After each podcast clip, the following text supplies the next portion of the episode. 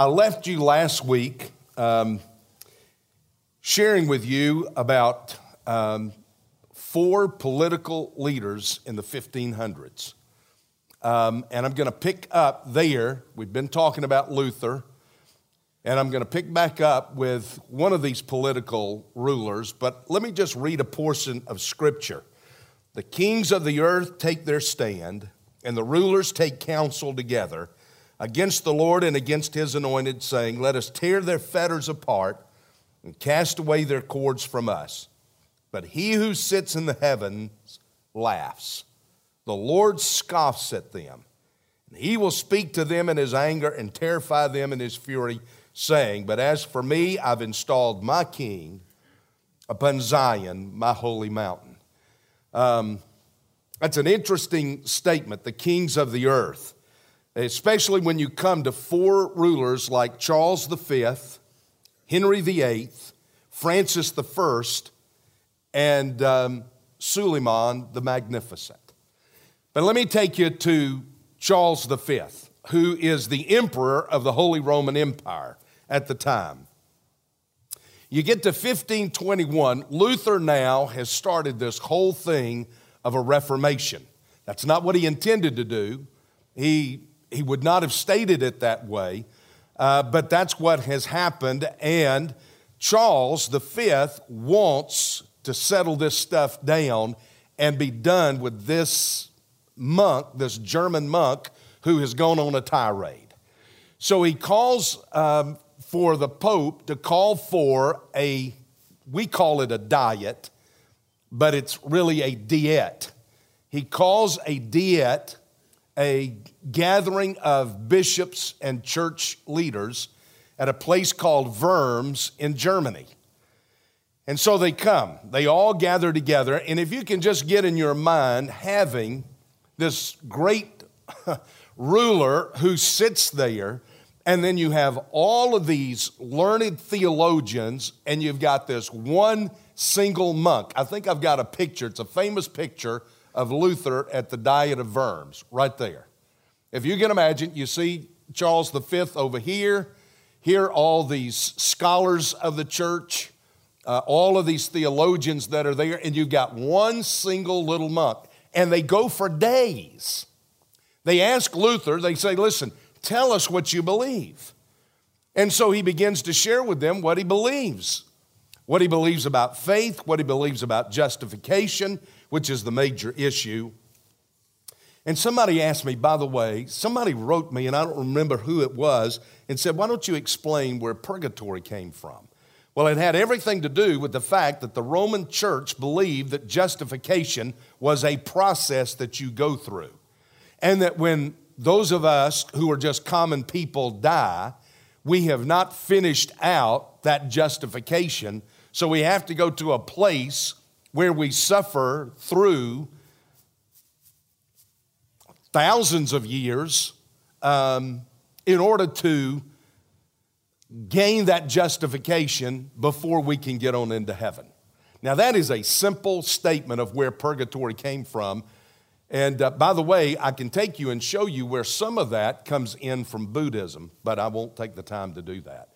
Anyway, you've got a lot of crazy streams that are pouring into that concept of praying for the dead, and um, Buddhists do that. Um, anyway, that's where all of that kind of pours into this concept, and it comes about really in the 1100s. Now, why did I get off on that? Why did y'all get me off on that? Uh, anyway, it had to do with justification. That was it. Uh, because they believe justification is a process. And it's not a process. We talked about that last week. So, after days of this, of listening to Luther, uh, they look at him and they say, You're a heretic. And you've got to recant all of this that you believe and repent right here in front of us. And Luther says this Unless I'm convinced by Scripture and plain reason, I do not accept the authority of popes and councils, for they've contradicted each other. My conscience is held captive to the Word of God. I cannot and I will not recant. Here I stand. I can do no other God help me. Amen.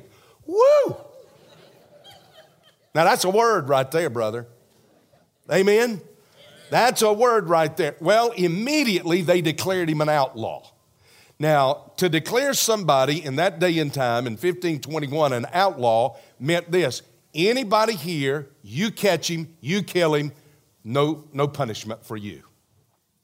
Uh, and so that's what happened to Luther. They declared him an outlaw, and everybody started gunning for Luther.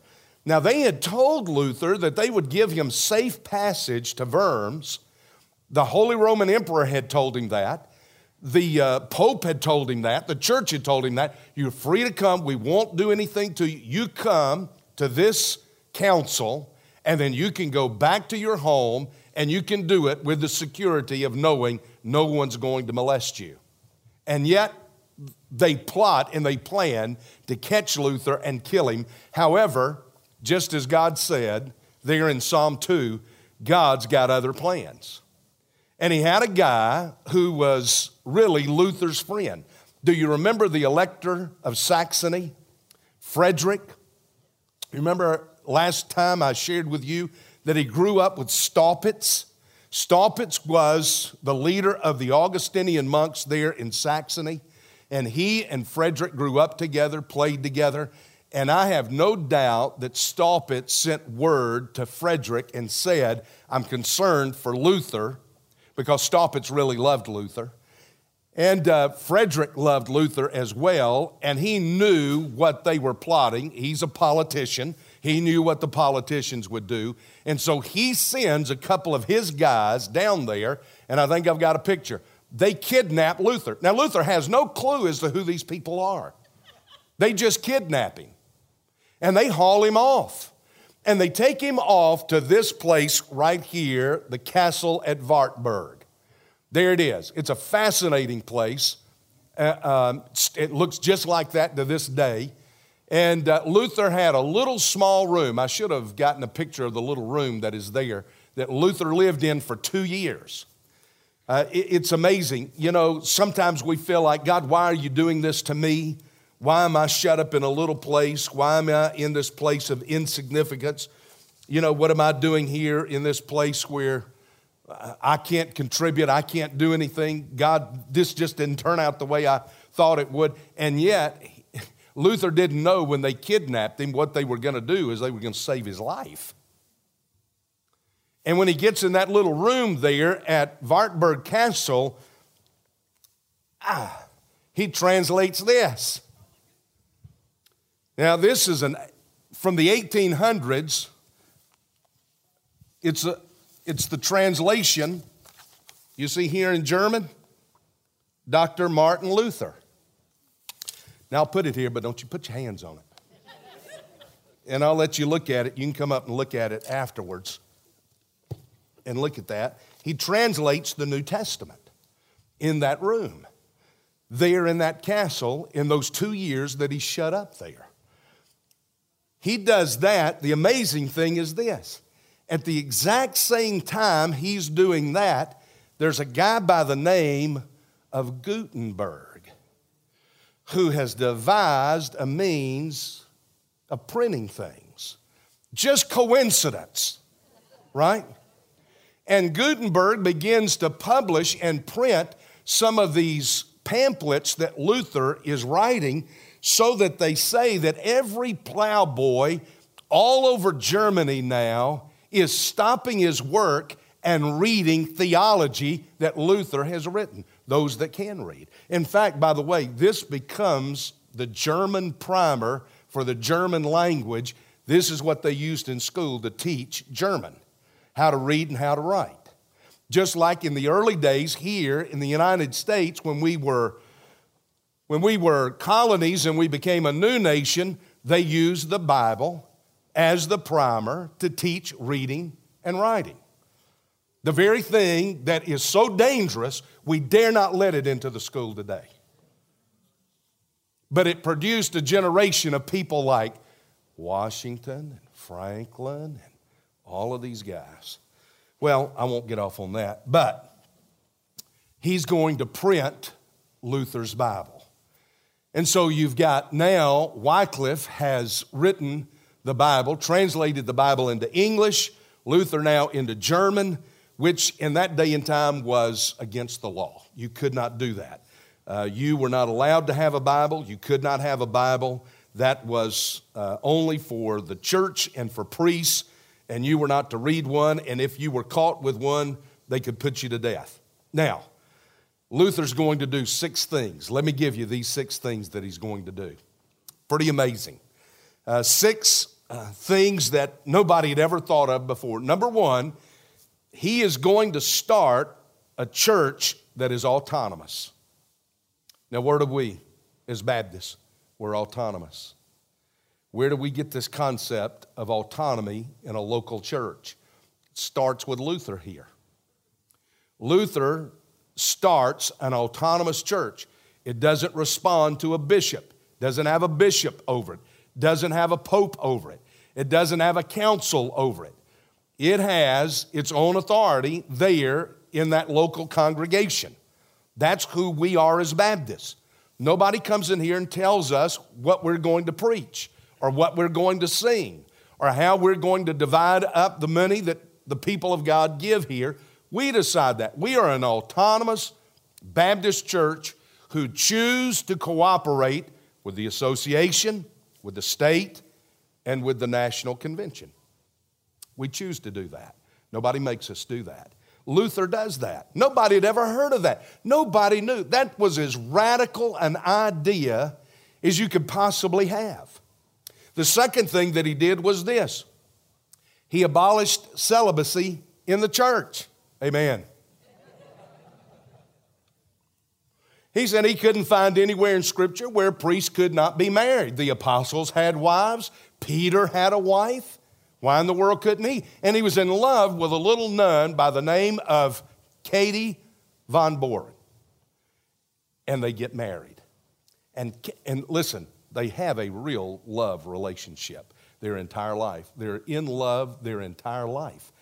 And Katie has this desire to be a matchmaker.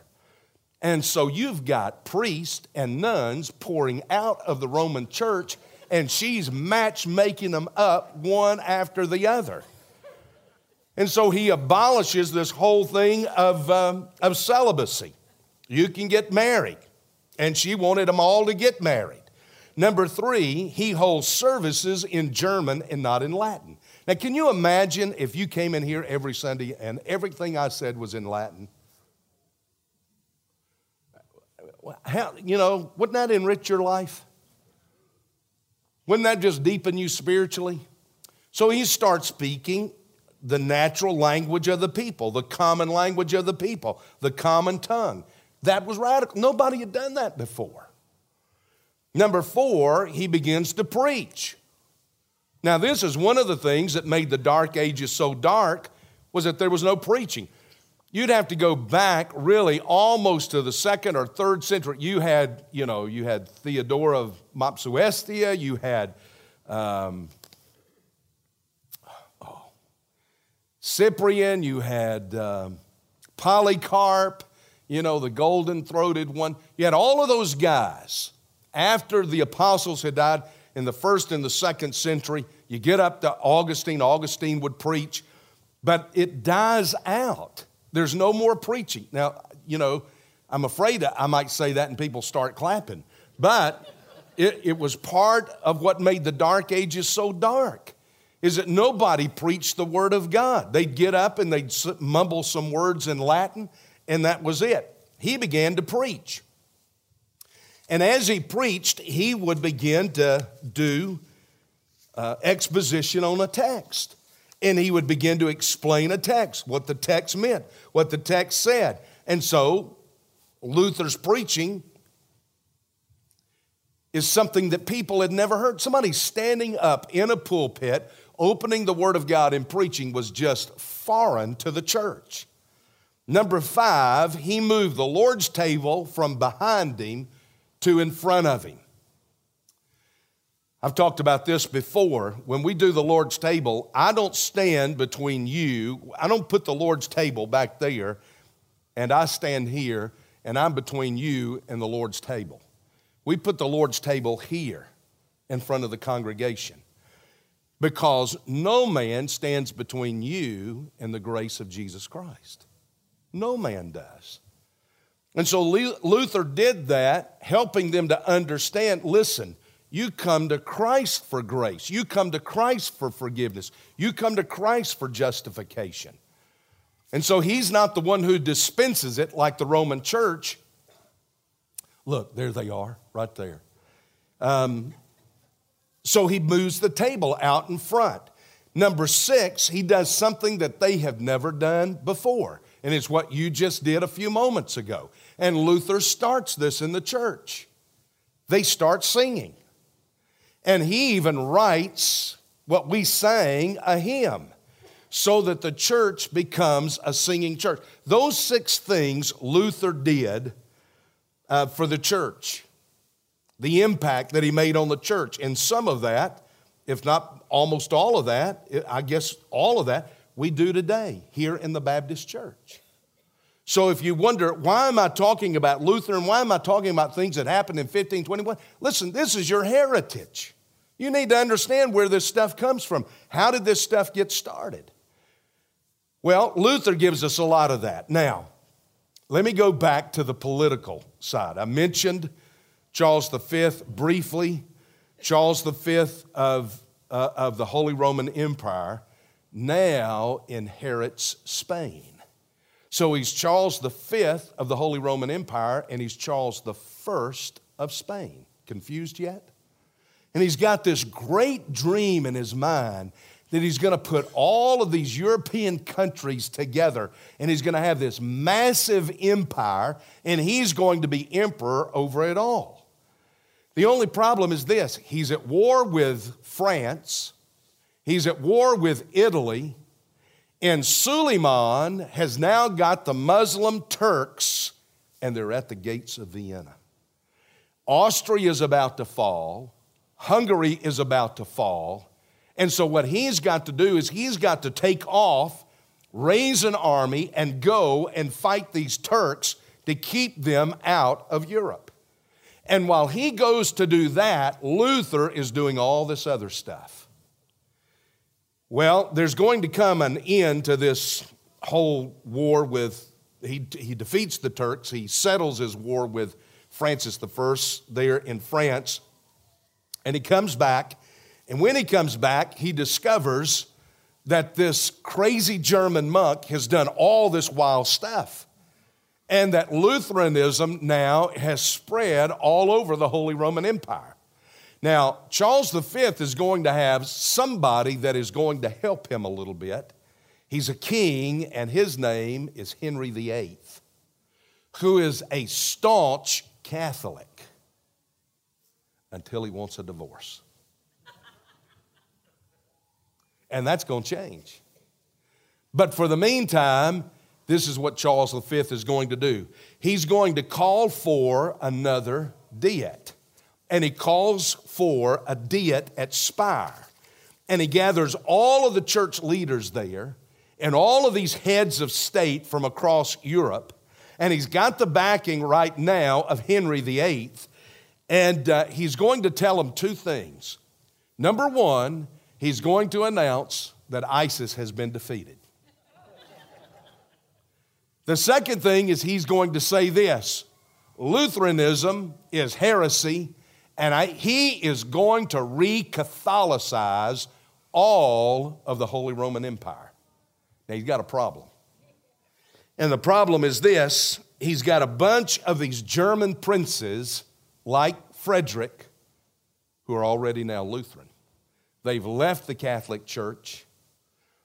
They are now Lutheran, and they begin to protest against the Holy Roman Emperor. And as they protest, they are called pro. There you go. There you go. That's where it comes from, right there. In fact, they form a league, the Schmalkaldic League. You ever heard of that? They form this league and war breaks out. So Charles V now is fighting his own German people. And the only way I really know how to explain this is to say this is the blue and the gray. You have got the Union and the Confederacy here. And they're just going at it, and it is a vicious, vicious war. They begin to fight one another in these bloody battles. There's really no decisive battle that settles it, but they come to the place where they essentially say, We're we're tired. We can't keep killing each other like this. And so they come to a peace agreement called the Augsburg Agreement, and they uh, come to this agreement, the Peace of Augsburg, and what they say is this we'll just let every German state determine what it's going to do. Which was, you know, sounds pretty good, sounds pretty fair.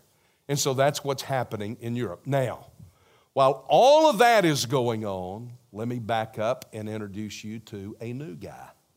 This is a guy that I really like, and it's a guy that uh, Dr. Timothy George introduced me to years and years and years ago when I was pastoring in North Carolina. I picked up a book that Dr. George wrote uh, that um, uh, really just hooked me into church history. Really got me into the interest of church history. And the guy that he introduced me to in his book is a guy called Ulrich Zwingli. Um, fascinating fella, interesting guy, brilliant student. And he has a brilliant professor by the name of, now listen to this, let me, let me see if I can get it right Desiderius Erasmus Roterodamus. Now, how would you like to go in the first grade and have to spell that? Desiderius Erasmus of Rotterdam is what it means. Uh, that's Erasmus, and Erasmus is the guy that we kind of that everybody in history kind of look back looks back to. He's the guy that brought together all of these Greek texts and produces a Greek New Testament. He produces a polyglot as well, which is a different translation, Greek and Latin and whatever else. He, he, he, does, he does that, but he puts together this Greek text that becomes known as the Textus Receptus, uh, from which you're going to get uh, the 1611 King James Bible. Now, I'm not going to talk about all of that because if you get into textual issues. We'll be here until Jesus comes back, and then we'll, we'll still be arguing about that, I think, into heaven. Anyway, uh, that's what he does. He's a brilliant man. He puts all of this Greek text together. And remember what I shared with you about the Latin Vulgate? You remember when, I, I when Staupitz takes uh, Luther? You remember? Uh, to the passage and he shows him what's really said in the Greek and that the Latin has not correctly translated it? Well, Erasmus's student, Zwingli, begins to read the Greek New Testament. And as he reads the Greek New Testament, it has a tremendous impact on him. And it should because the guy's living in sin. He's studying for the priesthood, he's preaching, but he's living with a woman and he has a child by this woman. Well, he's known as a great preacher. And people are really captivated by what by his preaching. Uh, and the Grossmünster in Zurich needs a pastor.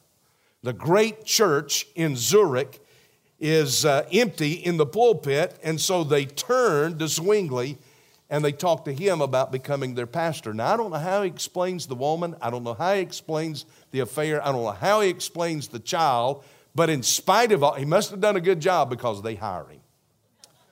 Well, they hire him, and in 1519, the plague breaks out in Zurich, the Black Death. And he stays like a good pastor. He stays. He doesn't flee like the aristocracy and um, goes out to the, to the uh, countryside, but he stays in the city and he ministers to his people and he gets sick himself. However, miraculously, he doesn't die. And it was during that period that I think he must have come to a saving knowledge of Christ. Uh, I think he had a real salvation experience during that experience because it changes everything about him. Now, let me tell you what he begins to do. After he's better, he goes back to the Grossmünster, the great church there, and he begins to preach expositionally, verse by verse, starting with the Gospel of Matthew. Nobody had ever heard of that before. He's doing this almost simultaneously as Luther is doing it. He begins to preach verse by verse through the Gospel of Matthew, and he comes out, and the second thing he does is this is that he acknowledges the authority of Scripture, sola scriptura. That Scripture has authority over us. In 1522, he refuses to observe Lent.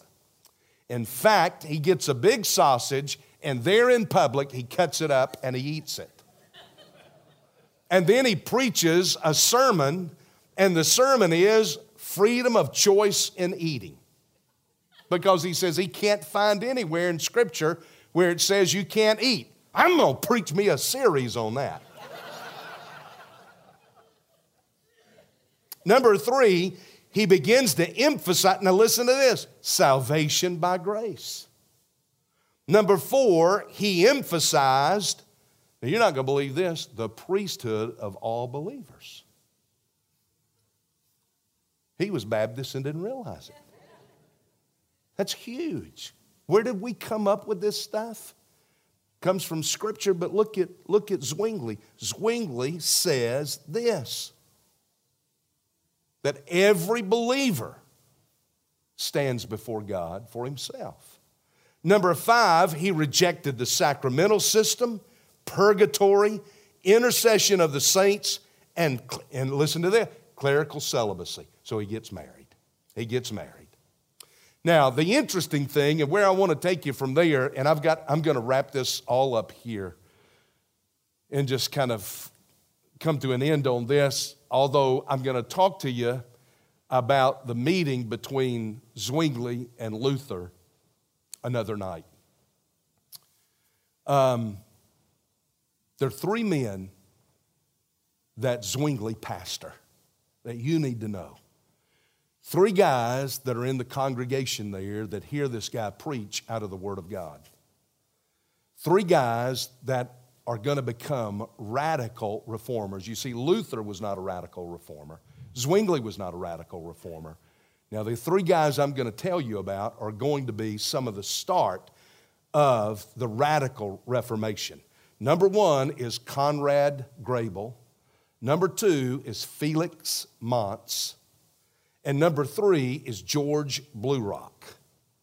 And they began to do something that nobody had done before either they begin to get together during the week and hold a Bible study. They kind of have their own life group, they have their own Sunday school. And they're reading scripture and they're looking at scripture and they're praying over scripture and they're talking about scripture. And you know what they discover? They discover this that the government doesn't have any control over the church which sounds an awful lot like freedom of religion.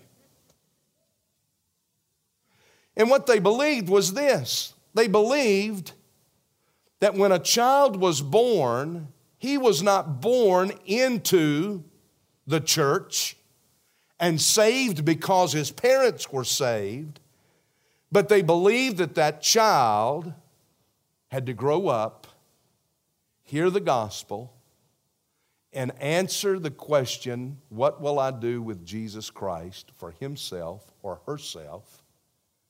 And then be baptized in what we call believers' baptism.